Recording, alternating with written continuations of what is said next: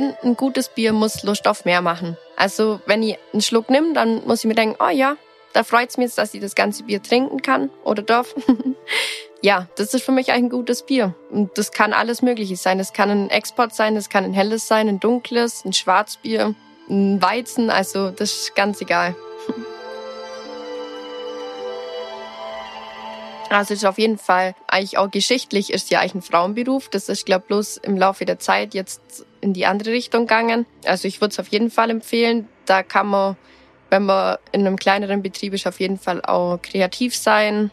Man kann seine eigenen Ideen reinbringen und hat echt so gesehen eine tolle Arbeit zu machen. Ich meine, jede Brauerei hat ihren eigenen Geschmack. Ich finde, nur geschmacklich wird's dann so ab Mitte Deutschland ein bisschen anders. Weil da wird's dann, ja, zum Beispiel Pilz wird ja viel, viel herber, viel bitterer. Ja, sowas dann. Aber ich sag mal, süddeutschlandweit ist eigentlich nicht unbedingt ein Unterschied.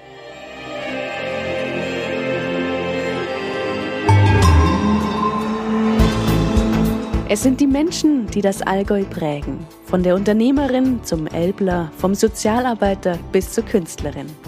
Ich bin Erika Dürr und spüre jeden Monat besondere Geschichten von besonderen Menschen aus der Region auf. Ich wünsche euch viel Freude bei dieser ganz persönlichen Reise durch das Allgäu. Hallo zur neuen Folge. Mit meiner heutigen Gesprächspartnerin unterhalte ich mich über ihre Arbeit als Brauerin, über das bewusste Genießen des traditionellen Naturproduktes Bier und über schöne, bizarre und nicht so schöne Seiten ihres Amtes als aktuelle bayerische Bierkönigin. Viel Freude bei meinem Gespräch mit Mona Sommer.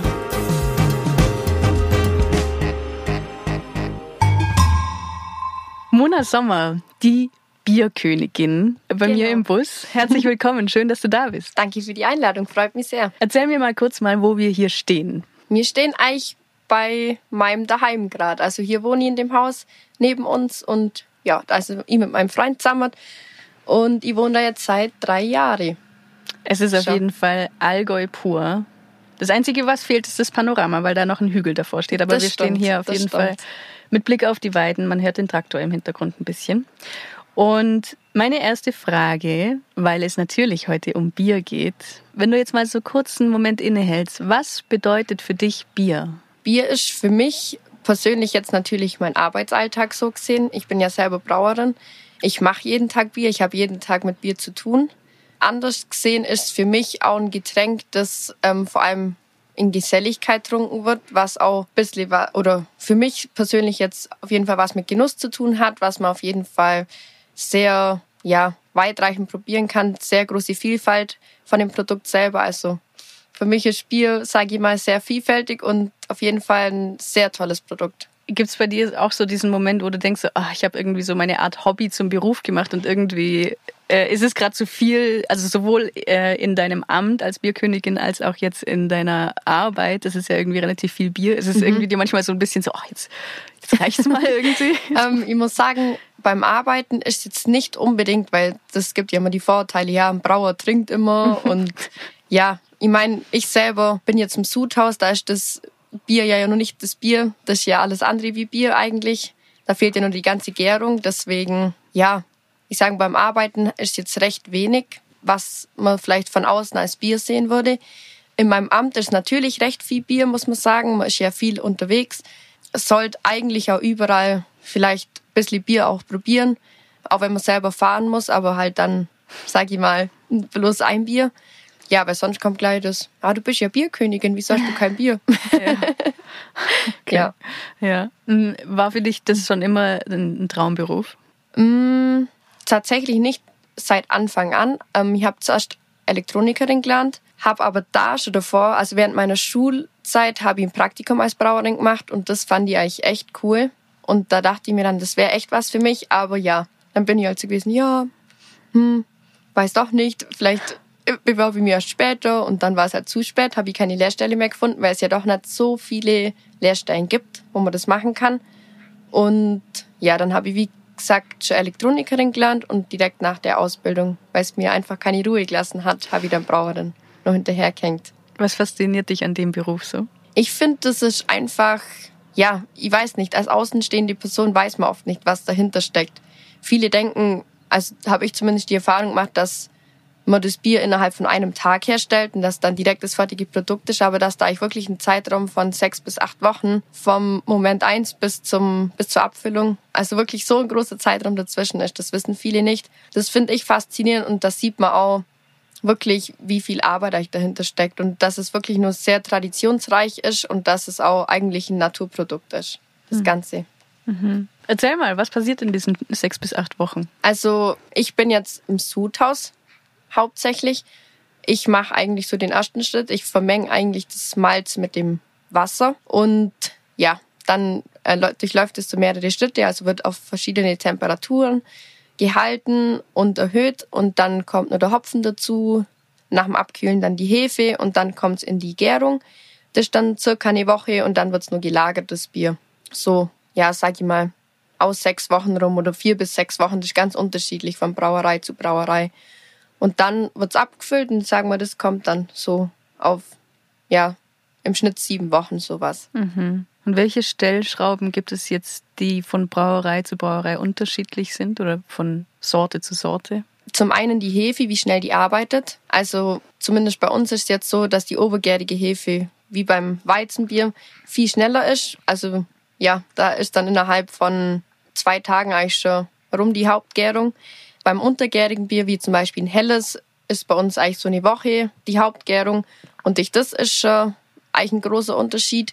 Und natürlich, ja, viele Brauereien haben dann auch irgendwie ein besonderes Sudverfahren, wo sie dann, sage ich mal, weniger Gärungsnebenprodukte und so entstehen lassen, wo sie dann auch weniger Lagerzeit brauchen, um das Ganze wieder abzubauen. Und so kommen dann die Unterschiede zustande. Auch von, von der Größe von der Brauerei gibt es viele Unterschiede. Ja, aber ich würde sagen, wir sind jetzt ein mittelständisches Unternehmen. Deswegen ist bei uns jetzt, sage ich mal, so normal würde ich mal behaupten, so wie man es also in der Schule als Optimalfall lernt, was die Zeiten angeht. Gibt es da, also entwickelt ihr noch was Neues oder bleibt ihr einfach immer bei der Tradition? Gibt es da irgendwelche Ideen, die hm. man im Team irgendwie mal sagt, so, hey komm, das probieren wir mal aus?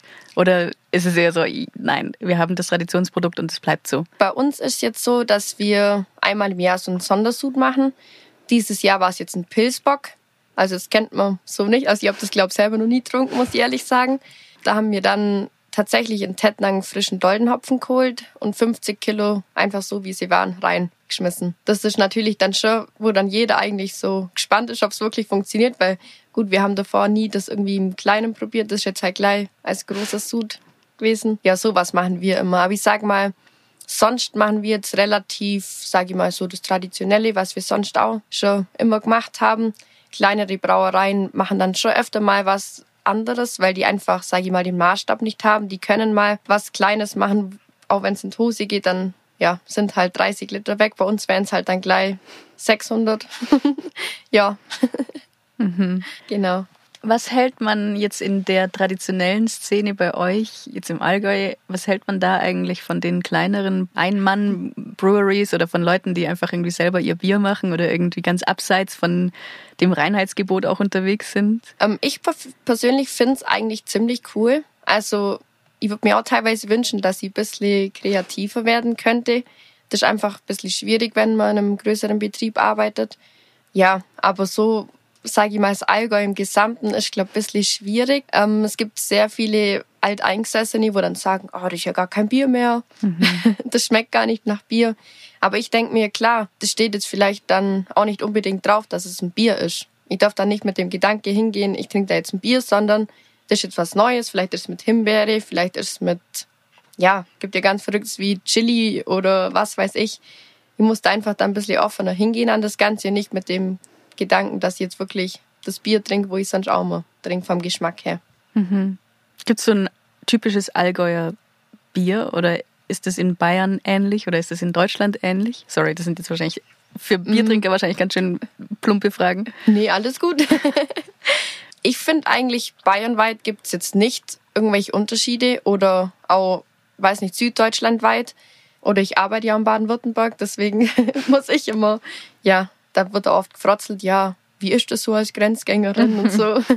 ja, ich finde, da gibt es nicht wirklich Unterschiede. Ich war auch in Baden-Württemberg auf der Berufsschule, also die Biere schmecken genauso gut, die schmecken, ich meine, jede Brauerei hat ihren eigenen Geschmack. Ich finde, nur geschmacklich wird es dann so ab Mitte Deutschland ein bisschen anders. Weil da wird es dann, ja, zum Beispiel Pilz wird ja viel, viel herber, viel bitterer. Ja, sowas dann. Aber ich sag mal, süddeutschlandweit ist eigentlich nicht unbedingt ein Unterschied. Mhm. Du hast vorher gesagt, dass ihr den Doldenhopfen in Tettnang geholt habt. Äh, wie spielt eigentlich Regionalität oder Bio jetzt in der Bierszene eine Rolle? Kommt eigentlich immer mehr. Also ich sag mal, die Nachfrage ist recht groß. Die Leute schauen auch, dass sie was Regionales bekommen. Ja, ich habe jetzt auch das Glück, dass ich in so einer Brauerei arbeite. Wir machen, sage ich mal, so 50 Prozent auf jeden Fall Bio und nehmen eigentlich den Hopfen komplett nur aus Tettnang. Also da sind wir, sage ich mal schon, dass wir drauf schauen, aber ja. Gibt auch gute Biere, ohne dass es Bio ist. Mm, ja. Was ist für dich ein gutes Bier? Ähm, ich finde, ein gutes Bier muss Lust auf mehr machen. Also wenn ich einen Schluck nehme, dann muss ich mir denken, oh ja, da freut es mich jetzt, dass ich das ganze Bier trinken kann oder darf. ja, das ist für mich eigentlich ein gutes Bier. Und das kann alles Mögliche sein. Das kann ein Export sein, das kann ein helles sein, ein dunkles, ein Schwarzbier, ein Weizen. Also das ist ganz egal. Mhm. Und gibt es dann auch was, worauf du jetzt in deiner Arbeit achtest? Also was, was dir bei deiner Arbeit wichtig ist, was in dieses Bier reinfließt? Ich weiß nicht. Also ich mache das ja so, wie das Rezept bei uns ist. Ich selber würde es vielleicht manchmal ein bisschen anders machen, weil ja, Geschmäcker sind ja verschieden, aber jetzt bei mir in der Arbeit mache ich jetzt nicht unbedingt das, was ich für mich selber mhm. machen würde. Ja. Also ich mache es halt so, wie, wie es unsere Kunden wollen. Ja. Wird es dich reizen? Also wird es dich vielleicht sogar reizen, eine eigene Brauerei zu haben und da ein bisschen mehr Spielraum zu ich haben? Ich glaube, manchmal wäre es schon cool, aber zur Zeit ist, glaube ich, doch ein bisschen schwierig mit den Kosten und als kleine Brauerei anzufangen, da muss wirklich, ja, muss wirklich ein Glücks Glücksgriff sein, dass du wirklich einen guten Start hast, weil wenn du lang, glaub, keine Kunden hast, die das trinken, dann ja, ist, glaub, schnell wieder rum mit der eigenen Brauerei. Leider. du hast jetzt gerade eben schon so verschiedene Sorten aufgezählt. Gibt es irgendwie vielleicht eine Sorte, wo du sagst, die ist irgendwie unterschätzt oder das sollte man echt mal ausprobieren? Ich mag tatsächlich eigentlich alles.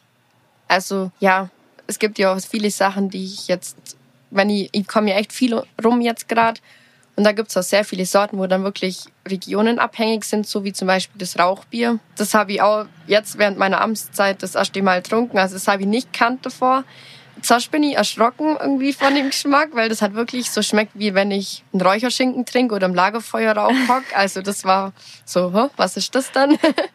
Aber ich finde das eigentlich, ja, ich finde es cool, so eher die Randsorten zu probieren, dass man wirklich, sage ich mal, auch sich auf was Neues einlässt weil viele sind ja doch immer noch so, dass sie dann, ja, ich trinke bloß das, was ich seit 20 Jahren trinke und nichts anderes und was anderes schmeckt mir auch nicht, obwohl ich es nie probiert habe. Das finde ich ein bisschen schade. Also ich finde, man sollte einfach mal ja, ein bisschen offener sein gegenüber dem Produkt selber. Hm. Noch eine letzte Frage vielleicht zu, zum Bierhandwerk selber. Gibt es irgendwas, was man eigentlich oder was viele vielleicht irgendwie vielleicht falsch machen oder was man wissen sollte eigentlich zu Bier? Ich finde, viele trinken das einfach falsch. Also hört sich jetzt böse an vielleicht, aber ähm, ja, das Bier wird eigentlich hauptsächlich gegen den Durst getrunken. So wie wenn ich ein Wasser trinkt, wie wenn ich ein Spezi trinkt, wie auch immer. Das wird einfach ohne groß nachzudenken getrunken. Und ja, man kennt es ja vom Wein, da riecht man erstmal, den schwenkt man und dann tut man den langsam trinken und in kleine Schlücke und beim Bier macht man das nicht. Und das kann man beim Bier genauso machen. Und da riecht man genauso bei jeder Sorte was anderes, schmeckt man bei jeder Sorte auch was anderes und ich finde, da trinkt man das Bier auch selber ganz anders, weil das hat eigentlich mehr, sage ich mal, das Produkt selber, wie man so manchmal denkt. Mhm. Und ja, viele wissen das auch nicht und ich meine, ich war, bevor ich die Ausbildung gemacht habe, genauso. Ich habe da auch nicht drauf geachtet, bin ich ehrlich. Ja. Aber ich finde, wenn man wirklich mal das bewusst trinkt, dann fällt einem auf, was Bier eigentlich alles kann. Spielt das Glas eine Rolle für dich? Ja, also auf alle Fälle. Ich glaube, man hat da teilweise bestimmt schon gelacht mit den Verkostungsgläsern. Die sind ja wie so Weingläser aus, so ganz dünn glaswandige, feine Gläser. Das wird eigentlich hauptsächlich dann für besondere Biere, sage ich mal, verwendet, wie ja so IPAs oder ganz besondere hopfengestopfte Biere, wie auch immer, dass da einfach das Aroma besser rüberkommt. Wenn man das jetzt aus dem Mauskrug trinken wird, das wird, glaub, gar nicht schmecken. Also ich habe selber noch nie gemacht, weil ja, ich glaube, da wird's mich selber ein bisschen erschrecken, weil es einfach dann zu wuchtig rüberkommt. Und so ein Bier ist ja eigentlich was zum Genießen und fein trinken. Aber also sagst du, man sollte den Maßkrug abschaffen? Nee, nee, auf keinen Fall. Bisschen überspitzt gesagt. ja. Nee, ich meine, das ist ja für so Festbier, das ist so völlig in Ordnung. Das ist auch eigentlich das optimale Glas für so ein Bier, weil es ja selber auch ein bisschen Wumms hat und kräftiger schmeckt, dann darf man auch ein kräftiges Glas nehmen. Das ist eigentlich so die Grundregel. Umso kräftiges Bier, umso mehr Glas darf auch sein und umso feiner und geschmacksexperimenteller, sage ich mal, umso feiner das Glas. Mhm. Und noch ganz kurz nochmal die Rolle zurück, APIs. Was IPAs? Aha, ja. Ja. Was ist ja. das? Das ist ein Indian Pale Ale. Also, sage ich mal, ein sehr hopfenintensives, süffiges, leichtes Bier. Genau, das einfach früher ähm, haben sie das auf Schiffswegen lang unterwegs gehabt und da haben sie eigentlich bloß wegen der Haltbarkeit das sehr intensiv, stark und hopfenbetont einbraut, dass es eben den ganzen Schiffsweg übersteht. Und ja, dann haben sie gedacht, an, am Ziel tun sie es ein bisschen verdünnen, weil es halt einfach zu stark ist. Aber das haben sie genauso wie es war trunken und dann ist das so entstanden, das Bier. Mhm. Gibt es noch irgendeinen Tipp zur Lagerung von Bier? Auf jeden Fall kühl. Daheim sollte man es nicht unbedingt draußen lagern, der, auf der Terrasse oder so, wegen der Sonneneinstrahlung, weil da gibt es dann auch einen Fehlgeschmack. Und sollte nicht die ganze Zeit so warm, kalt, warm, kalt, also konstant, so sechs bis acht Grad wäre die optimale Trinktemperatur. Ja, so sollte man es eigentlich lagern. Und wie schnell sollte man es trinken? Auf jeden Fall vor Ablauf des MHDs. okay. Noch eine Frage. Wie exotisch warst du als Frau in deiner Ausbildung? Mm, ja, wir waren jetzt in zwei Klassen mit insgesamt 50 Leute, die waren wir vier Mädels. Also, ich sage mal, es wird mehr, es war, glaube ich, schon weniger. Und jetzt, wo ich ein bisschen rumkomme, lerne ich auch viel oder mehrere Mädels kennen, die das auch machen. Und das ist dann echt, ja, freut man sich immer, wenn man ein Mädel sieht in der Branche. Mhm. Aber es ist jetzt nicht so, dass ihr euch schon irgendwie vernetzt hättet, so die Frauenbräuerinnen? Mm, nö. Also bei uns jetzt im Betrieb sind wir eh schon drei Mädels. Mhm. Das ist schon ein sehr großer Anteil. Aber so, ja, also jetzt nicht vernetzt oder so, das Mhm. gar nicht. Aber ich sage mal, mit denen kommt man dann, sage ich mal, nur mehr ins Gespräch. Weil, Ja. ja. da kann man über Ausbildung reden, wie viele Mädels da in der Klasse waren oder genauso übliche Fragen. Und wie wirst du als Frau akzeptiert in der, in der Szene? Ich würde sagen, richtig gut. Also ich habe bisher echt gar keine ne- negativen Erfahrungen gemacht, sowohl in der Ausbildung nicht als auch jetzt im Betrieb. Eigentlich hätte ich jetzt gesagt, freuen sich eher so die Kollegen, wenn sich einfach mal ein Mädel dafür interessiert, weil das ist jetzt nicht so üblich, weil man ja doch nicht, ja, sag ich mal, man wird auch mal dreckig, mal nass, man muss hinlangen und ja, das macht jetzt nicht jedes Mädel, würde ich mal behaupten. Mhm. Aber würdest du es anderen interessierten Frauen empfehlen? Ja, auf alle Fälle. Also es ist auf jeden Fall, eigentlich auch geschichtlich ist ja eigentlich ein Frauenberuf. Das ist, glaube bloß im Laufe der Zeit jetzt in die andere Richtung gegangen. Also ich würde es auf jeden Fall empfehlen. Da kann man, wenn man in einem kleineren Betrieb ist, auf jeden Fall auch kreativ sein. Man kann seine eigenen Ideen reinbringen und hat echt so gesehen eine tolle Arbeit zu machen. Dann kommen wir natürlich jetzt noch zu deinem Amt, das du seit diesem Jahr, glaube ich, hast. Genau, seit Ende Mai. Du bist bayerische Bierkönigin. Du bist die erste bayerische Bierkönigin, die aus dem Allgäu kommt. Was ist dieses Amt? Ich muss eigentlich das Produkt Bier und die bayerischen Brauereien im In- und Ausland vertreten. Das heißt, du bist viel unterwegs auch dafür. Ja, also das auf alle Fälle. Ich habe jetzt schon Ecken von Bayern gesehen, wo ich nicht mal wusste, dass es gibt eigentlich. also ich bin echt schon komplett, ja, ich würde sagen so großflächig komplett Bayern einmal. Und wie sieht die Arbeit dafür aus? Wie läuft es ab? Ich bin eigentlich immer bei Veranstaltungen, wo es was mit Bier zu tun hat. Also nicht bei jeder natürlich, das wird nicht gehen, aber jetzt gerade vor allem im Sommer waren es natürlich viele Feste, wo ich war. Da waren dann Fassanstiche, wo ich machen durfte. Jetzt im Herbst kommen dann viele Messen, wo ich dann ja Verkostungen machen darf auf, dem, auf der Bühne vor Publikum. Am Anfang natürlich auch Fernsehauftritte. Das lässt jetzt natürlich auch nach, wenn man mich dann kennt. dann braucht man nicht mich nochmal im Fernsehen. Ja, das ist eigentlich so das Hauptding. Oder Festumzüge mitlaufen. Da bin ich jetzt am Wochenende auch wieder bei einem. So was eigentlich. Und hast du eine bestimmte Botschaft, die du da mitbringst? Ich würde tatsächlich gern mehr Botschaft da reinbringen, aber ja, ist ein bisschen schwierig, weil das Amt ist, also ich bin jetzt auch tatsächlich die erste Brauerin, die das Amt macht. Und ja, keine Ahnung, auf dem Volksfest oder so interessiert es eigentlich niemand, ob du jetzt wirklich mit dem Bier zu tun hast oder ob du halt einfach das Mädel bist, das vorne winkt fürs Bier. Okay. Ja, wenn ich die Chance hätte, würde ich gern eben auf das aufmerksamer trinken, eben hindeuten oder einfach, dass man das Produkt Bier mehr schätzen sollte, weil es einfach auch ein Naturprodukt ist, sehr traditionell hergestellt. Ja, sowas würde ich gern mehr anbringen, aber das ist oft gar nicht möglich, weil es viele Veranstaltungen sind, wo es, ja, wie gesagt, eigentlich nicht, nicht wichtig ist. Mhm. Wie kamst du der Idee, dass du dich da bewirbst? Das war eigentlich ganz spontan.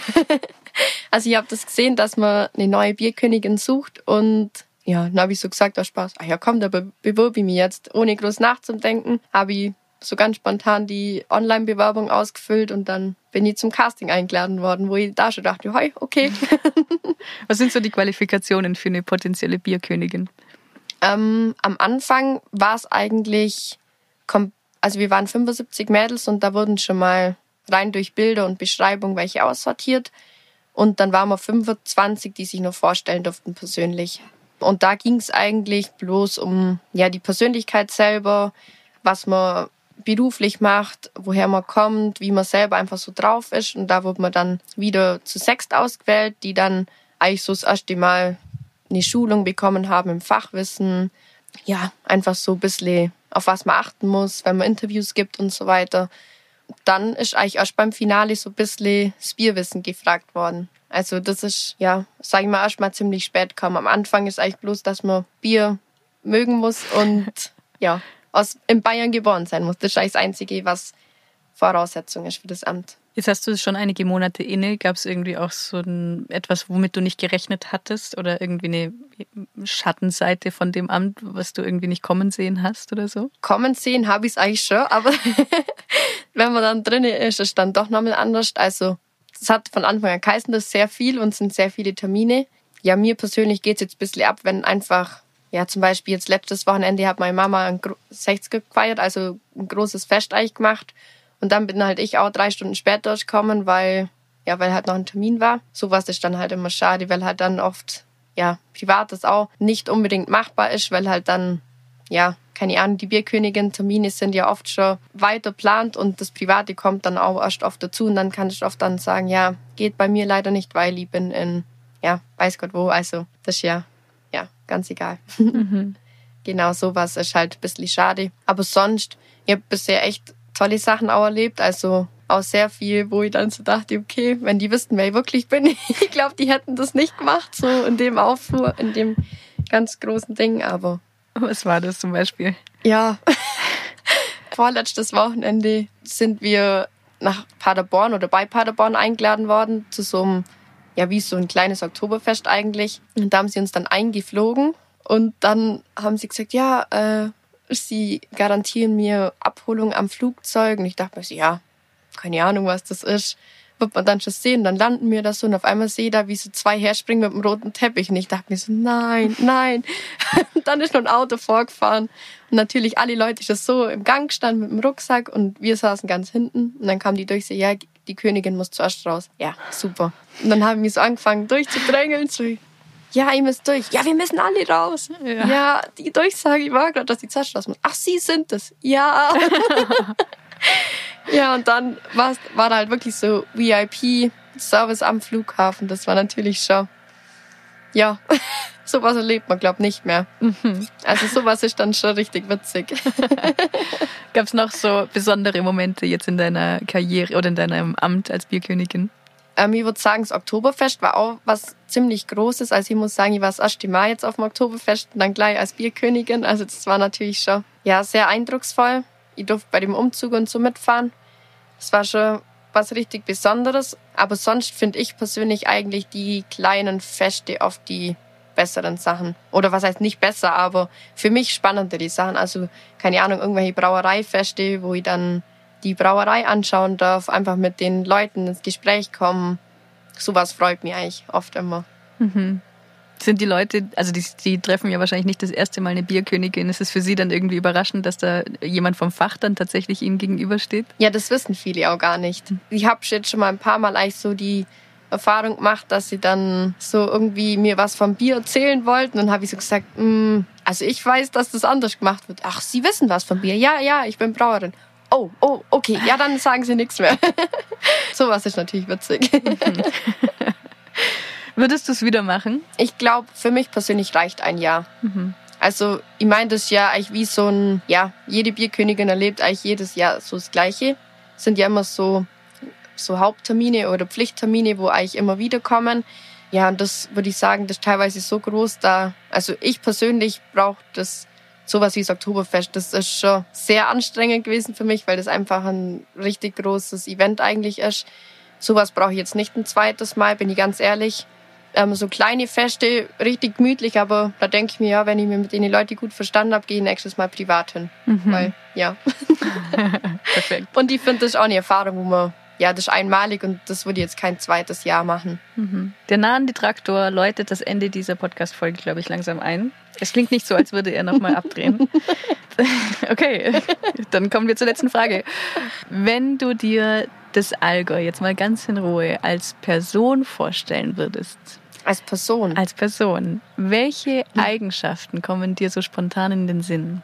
Mm, ich würde sagen, sehr sympathischer Mensch, sehr freundlich und hell vom Auftreten.